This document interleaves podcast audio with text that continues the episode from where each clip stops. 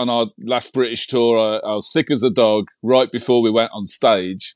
Uh, you know, projectile vomit, like The Exorcist, the whole bit, like really horrible. And uh, went on stage, and I remember for most of the gig, I just felt, I felt, I kept thinking, I wonder if anybody would mind if I lie down.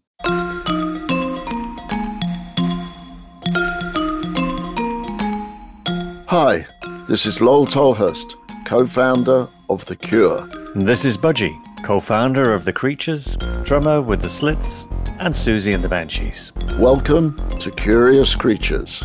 Life after punk. You may think you know the territory, but we drew the map.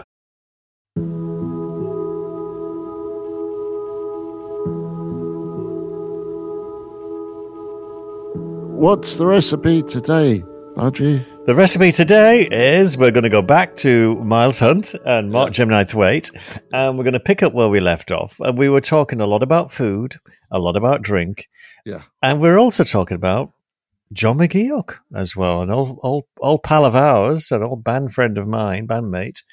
So we're going to, without further ado, Here we go. Both Milo and I are big uh, John McGeoch fans, and we did our little homage on the last album, didn't we, Miles? We did, yeah, yeah. I mean, uh, the, the, the, the when uh, when we co-wrote to, together uh, for the last Wonder Stuff album. So if I'd come up with the original set of chords and a, a little beat and a, a, a scratch vocal melody, like, can you do anything with this, Mark? And he'd be like. Yeah, well, okay. Give me, give me a little bit of guidance. Like, who, who are we looking at? And it would be usually like a handful of our favorite guitarists. So it'd be either Mick Ronson, but usually John McGeoch, wouldn't it be? Well, just do McGeoch that you do so well. Yeah, there was definitely uh, definitely the ghost of McGeoch going on. Like we had songs like "Bound," which are very very reminiscent and inspired by McGeoch style approach. You know, guitars, spellbound, that kind of thing. You know. Well, it's only just struck me that I caught you. You wrote that. I, I said you write something that sounds like it belongs in the Wonder Stuff's arsenal, and you wrote the track that became Bound, which is very much spellbound. And then it's only just occurred to me. All I did was take the spell off it for the title. I was going to say, I, I, I saw um, one of these YouTube, um, you know, kind of analyzing songs. And it wasn't anything to do with the songs, it was to do with two guitarists talking. And they were saying the best guitarists, in their opinion, you, you, you don't see their fingers move. It, there's such an economy of movement that you, you, you, Yeah. you, you don't really know what they're playing. And I know this to be true because we had to re- get many guitarists after John McGeoch left us. And we had videos and we had clips and we had things to watch, and nobody could figure out what fingering he was using, or how, what strings were ringing, what were damped.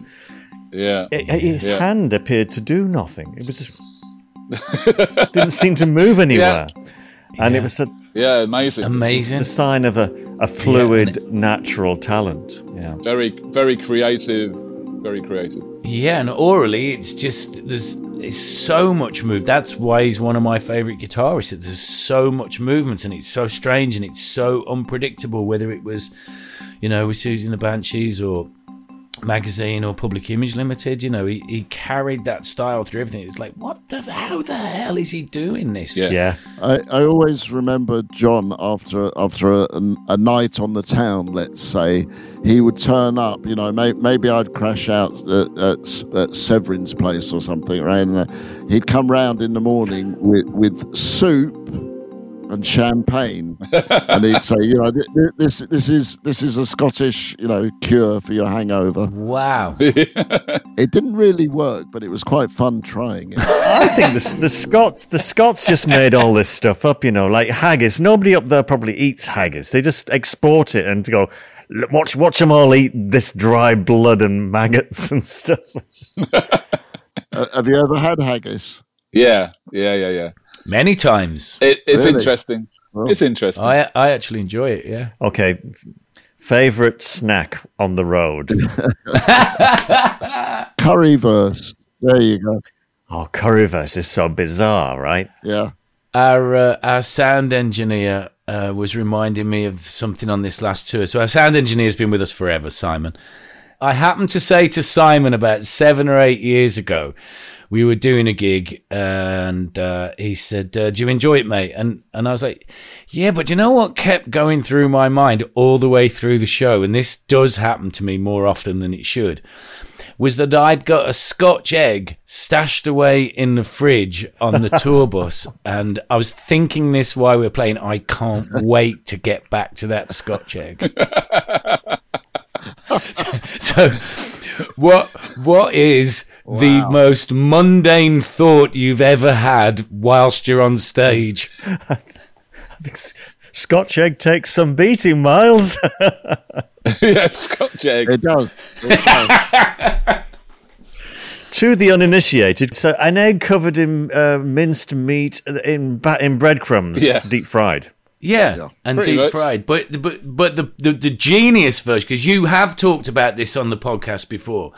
I've heard you have this conversation, and I want it. I'm s- I'm glad it's come up again because you were really had a downer on it, Budgie. But if you go to a good restaurant where they can pull it off that the yolk is still runny, Yeah. Oh, that just now begs the it- question: How do you do this? You know, the garage forecourt Scotch egg is no treat at all, but in a good restaurant, it's it's quite the feat. Oh, okay.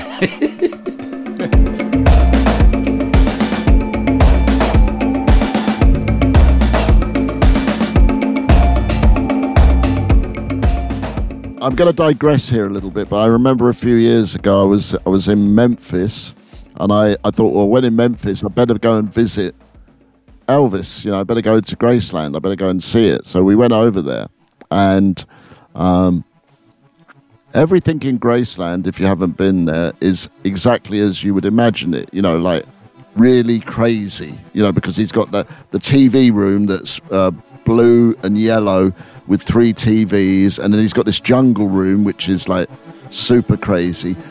But the really, really crazy room in the whole house is the kitchen because the kitchen is exactly like any 1970s American kitchen. Because and I figured it out it's because it was Elvis's church.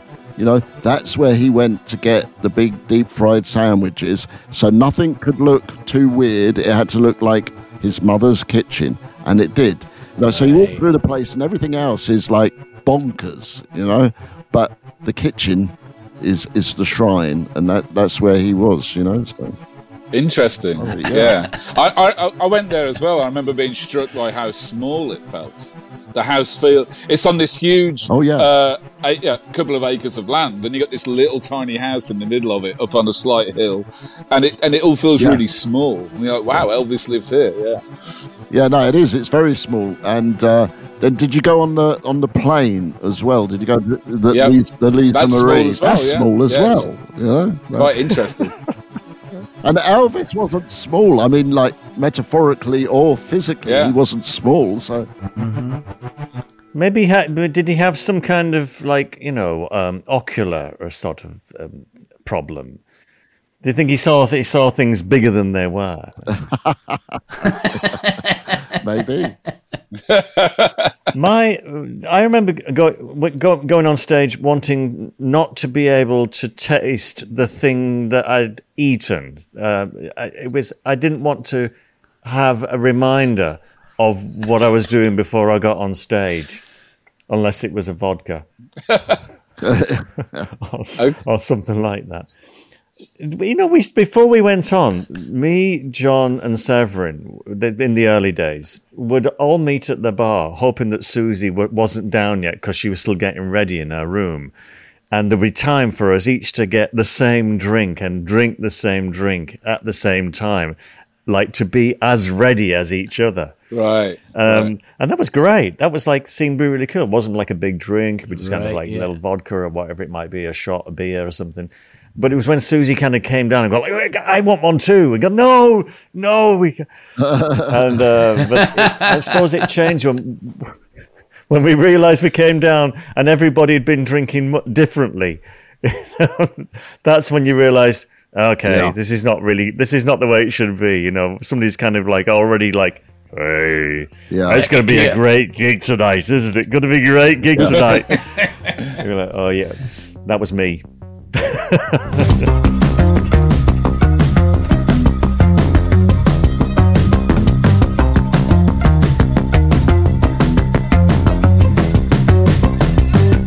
I, d- I don't know if Robert still does this, but years ago he used he used to have it sort of like manage his uh, intake, as it were. You know, because we're playing longer and longer sets, You went longer and longer and longer and longer and longer and longer and longer. right? Yeah. And you couldn't drink so much at the beginning because you know you wouldn't make it through the thing. You know, you just fall off the stage or something. So he would have Right. um, like ten glasses along the front of the drum riser with varying uh, dilutions of sangria. So the first one would be mostly orange juice and a little red wine, and by the time it got to the end, it was like you know the last the last encore one was like supercharged, you know, and he would manage to drink his way through all of that, come off stage, and then lie on the dressing room floor for a half an hour before he could get up and talk to people, you know. So, but if if he changed the arrangement, if somehow you know his uh, tech had, had moved the drinks in the wrong order, that could have been a very interesting night, you know. So, Yeah. my thoughts going on stage. Um, I I used to, the most banal thoughts I ever had was I wonder if my laundry's done. but the best thoughts I ever had were usually like you know from places that we played. Like we played at Smith College in in Northampton in America, and that was where Sylvia Plath went to school. So you know I was like, oh okay, this is where Sylvia Plath went, and you know it was very you know interesting to me, and it's an all female college, so it was even more kind of interesting. You know, I was a young man and that. My, Miles will recall that on the last on our last British tour, I, I was sick as a dog right before we went on stage. Uh, you know, projectile vomit, like The Exorcist, the whole bit, like really horrible.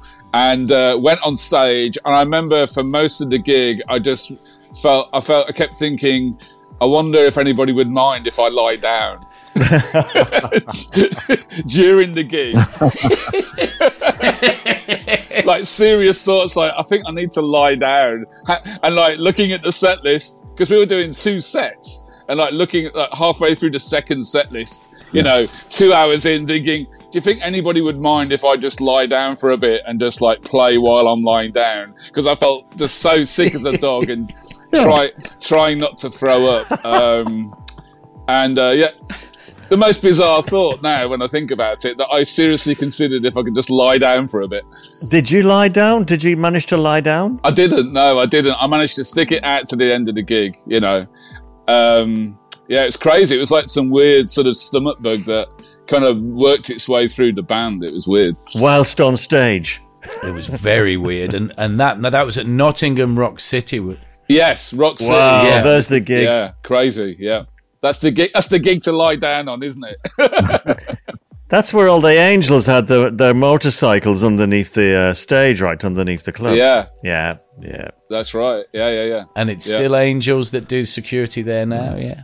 So your your story of uh, wanting to lie down on stage, Pearl Pearl Thompson had had a similar experience. He he had he had broken his arm skateboarding, but luckily it wasn't the you know it wasn't the arm that he need you know to do the complicated thing. So he could still sort of move it up and down a bit, you know, like this and play a bit. So.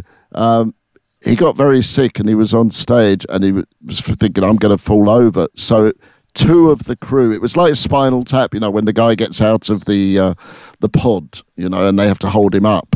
They were holding Pearl up because he was going to fall over otherwise, you know, and they were sort of helping move his arm up and down, you know, the appropriate point for the last two songs of the set. Because, you know, and then he did fall down, but, you know, it just like had this 105 fever, Wow. you know, he was like delirious playing, and people thought, "That's Right. great! What a great show! Look, he's really into it." You know? You'd be surprised what you can get away with. I'm, I'm still trying to get over the the the, the sang the choice of sangria. This is a weird one, right? There's like this. I think your your story is very uh, revealing of the um, the mental makeup of Mr. Smith. It's it's it's a bit OCD. Very, um, I- Well, but yeah, but it also has a very um, a very practical aspect, which when I tell you, you'll go and and Miles will, you know, probably, you know, uh, agree with this. Uh, very, because I, I, asked him the Hmm. question, why, why sangria? You know, and he said, you can't drink beer and sing because the first thing you're going to do is burp straight into the Ah. mic. You know, so that Yep. that's really that's really it. And also, you know, it's not a great volume. It's not a great large volume, so you don't need to go. Uh, Excuse me, Wembley. Why I just go off and Right. pee? You Yeah. know, so yeah.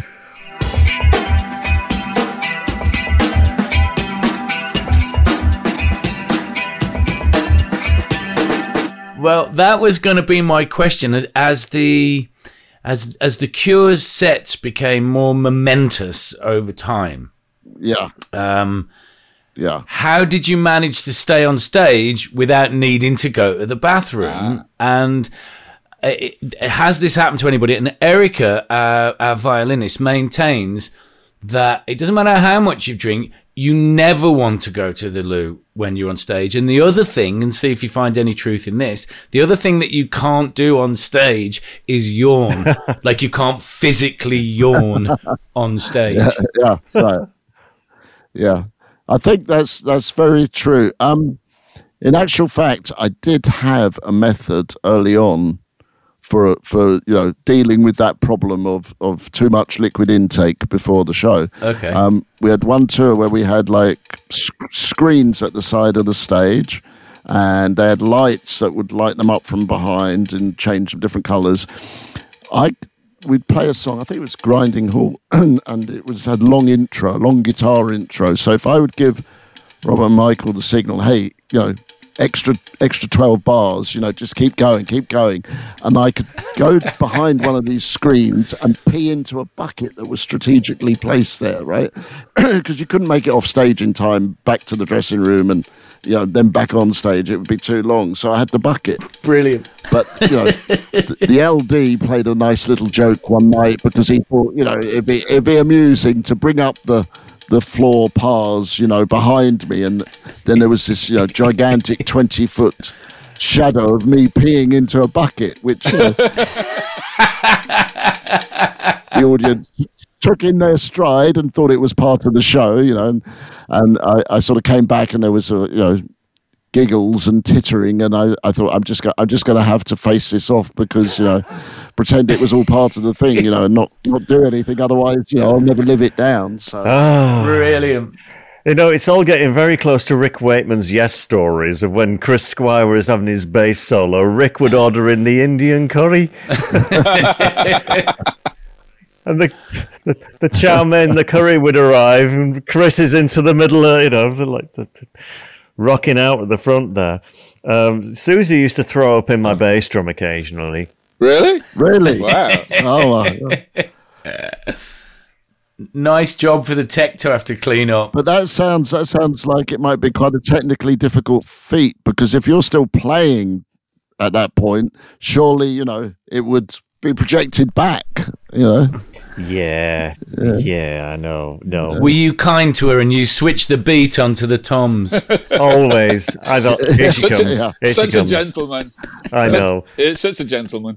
I remember when I toured with um, Wayne Hussey and Craig Adams, you know, the Mission. They would both have they would both have buckets strate- Right. strategically placed behind their amps, and they would routinely just fucking throw up into these buckets. I thought I, I don't know if I could do that. I don't know if I could Wow. throw up on demand into a bucket. Uh, They seem to have it down to a fine art, you know. So throwing up is okay. You can't pee Yeah. and you can't yawn. Right, right. So that kind of that, that does away with any kind of no no kind of weird sex on stage, really, is there? You know.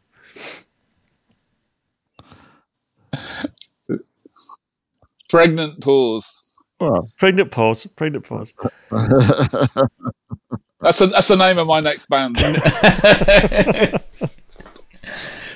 that's the um, that's the the worst. That's the worst job for somebody. You know, that's like you know, who you you were you know Keith Richards vomit roadie or something. You know, so yeah.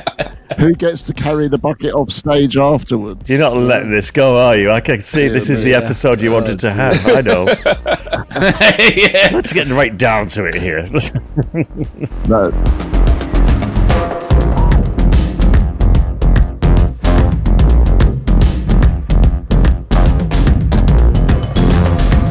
I'm out on the road. I'm out on the road with a little little uh, outfit called um, uh, Hercules and Love Affair. So that I did, that popped up on my Wikipedia page. I don't know who does my Wikipedia page, but it's Nobody all, uh, does. all the dates are on. thought, Is that going to live with me forever? Probably will. Um, but it's nice to be back out Great. playing live. I, I really, uh, Yeah, really, really enjoying it. That's great. Will you be in the UK with this? Yeah, playing London, I think, at the uh, August. Yeah? end of August. Uh, somewhere called ah, some. It's like a new place, right where uh, Denmark Street used to be. Oh. I don't know what's Okay. around there. But Um, you know where all yeah. like the music stores were off. Um, yeah, yeah, yeah. like you had like oh, what's the guitar shop and um, And this, Morris and things. Andy's, yeah, it was Andy's, wasn't it? I'll leave you with a good story. Good story. A good story. This is last last story about Andy's.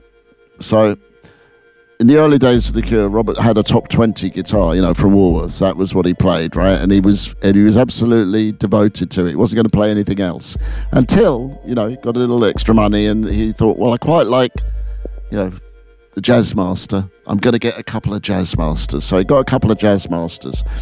And then we walked, I was with him. I remember this happening. We walked into Andy's with the Jazz Masters and, you know, they were going to set them up ready for tour.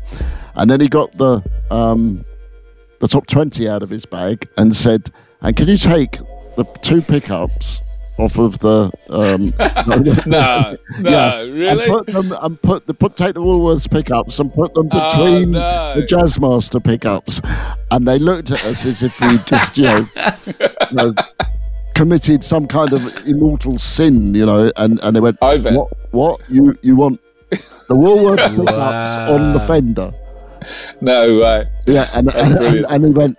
Yeah, that's exactly what he want. And if you look at some of the early pictures of the Jazzmaster, you'll see it. They did it. there. Wow. Wow. Uh, Interesting. Yeah, they did it. They didn't like it. They didn't want to do it, but they did it. Yeah. Wow. So uh, kudos to Hey, Andy's, it's right? Amazing.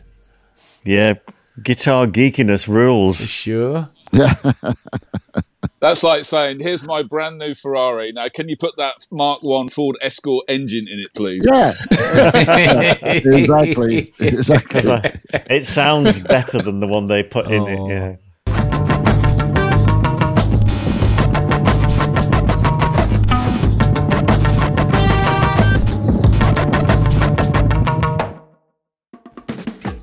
Curious Creatures is created and presented by Lol Tolhurst and Budgie. Producer Joe Wong. Producer and audio designer Dan Didier. Executive producer Mark Cates. Associate producer Sophie Wild. Digital marketing Margie Taylor. Art and logo design Justin Thomas Kay. Music production Jacknife Lee. Curious Creatures is on the web, and you can access us at www.curiouscreaturespodcast.com. And you can reach us on Instagram and Facebook at Curious Creatures Official, Twitter at Cura Creatures. To find more of the best music podcasts, visit doubleelvis.com or follow at Double Elvis on Instagram or at Double Elvis on Twitter. Curious Creatures is a production of LXB LLC 2022.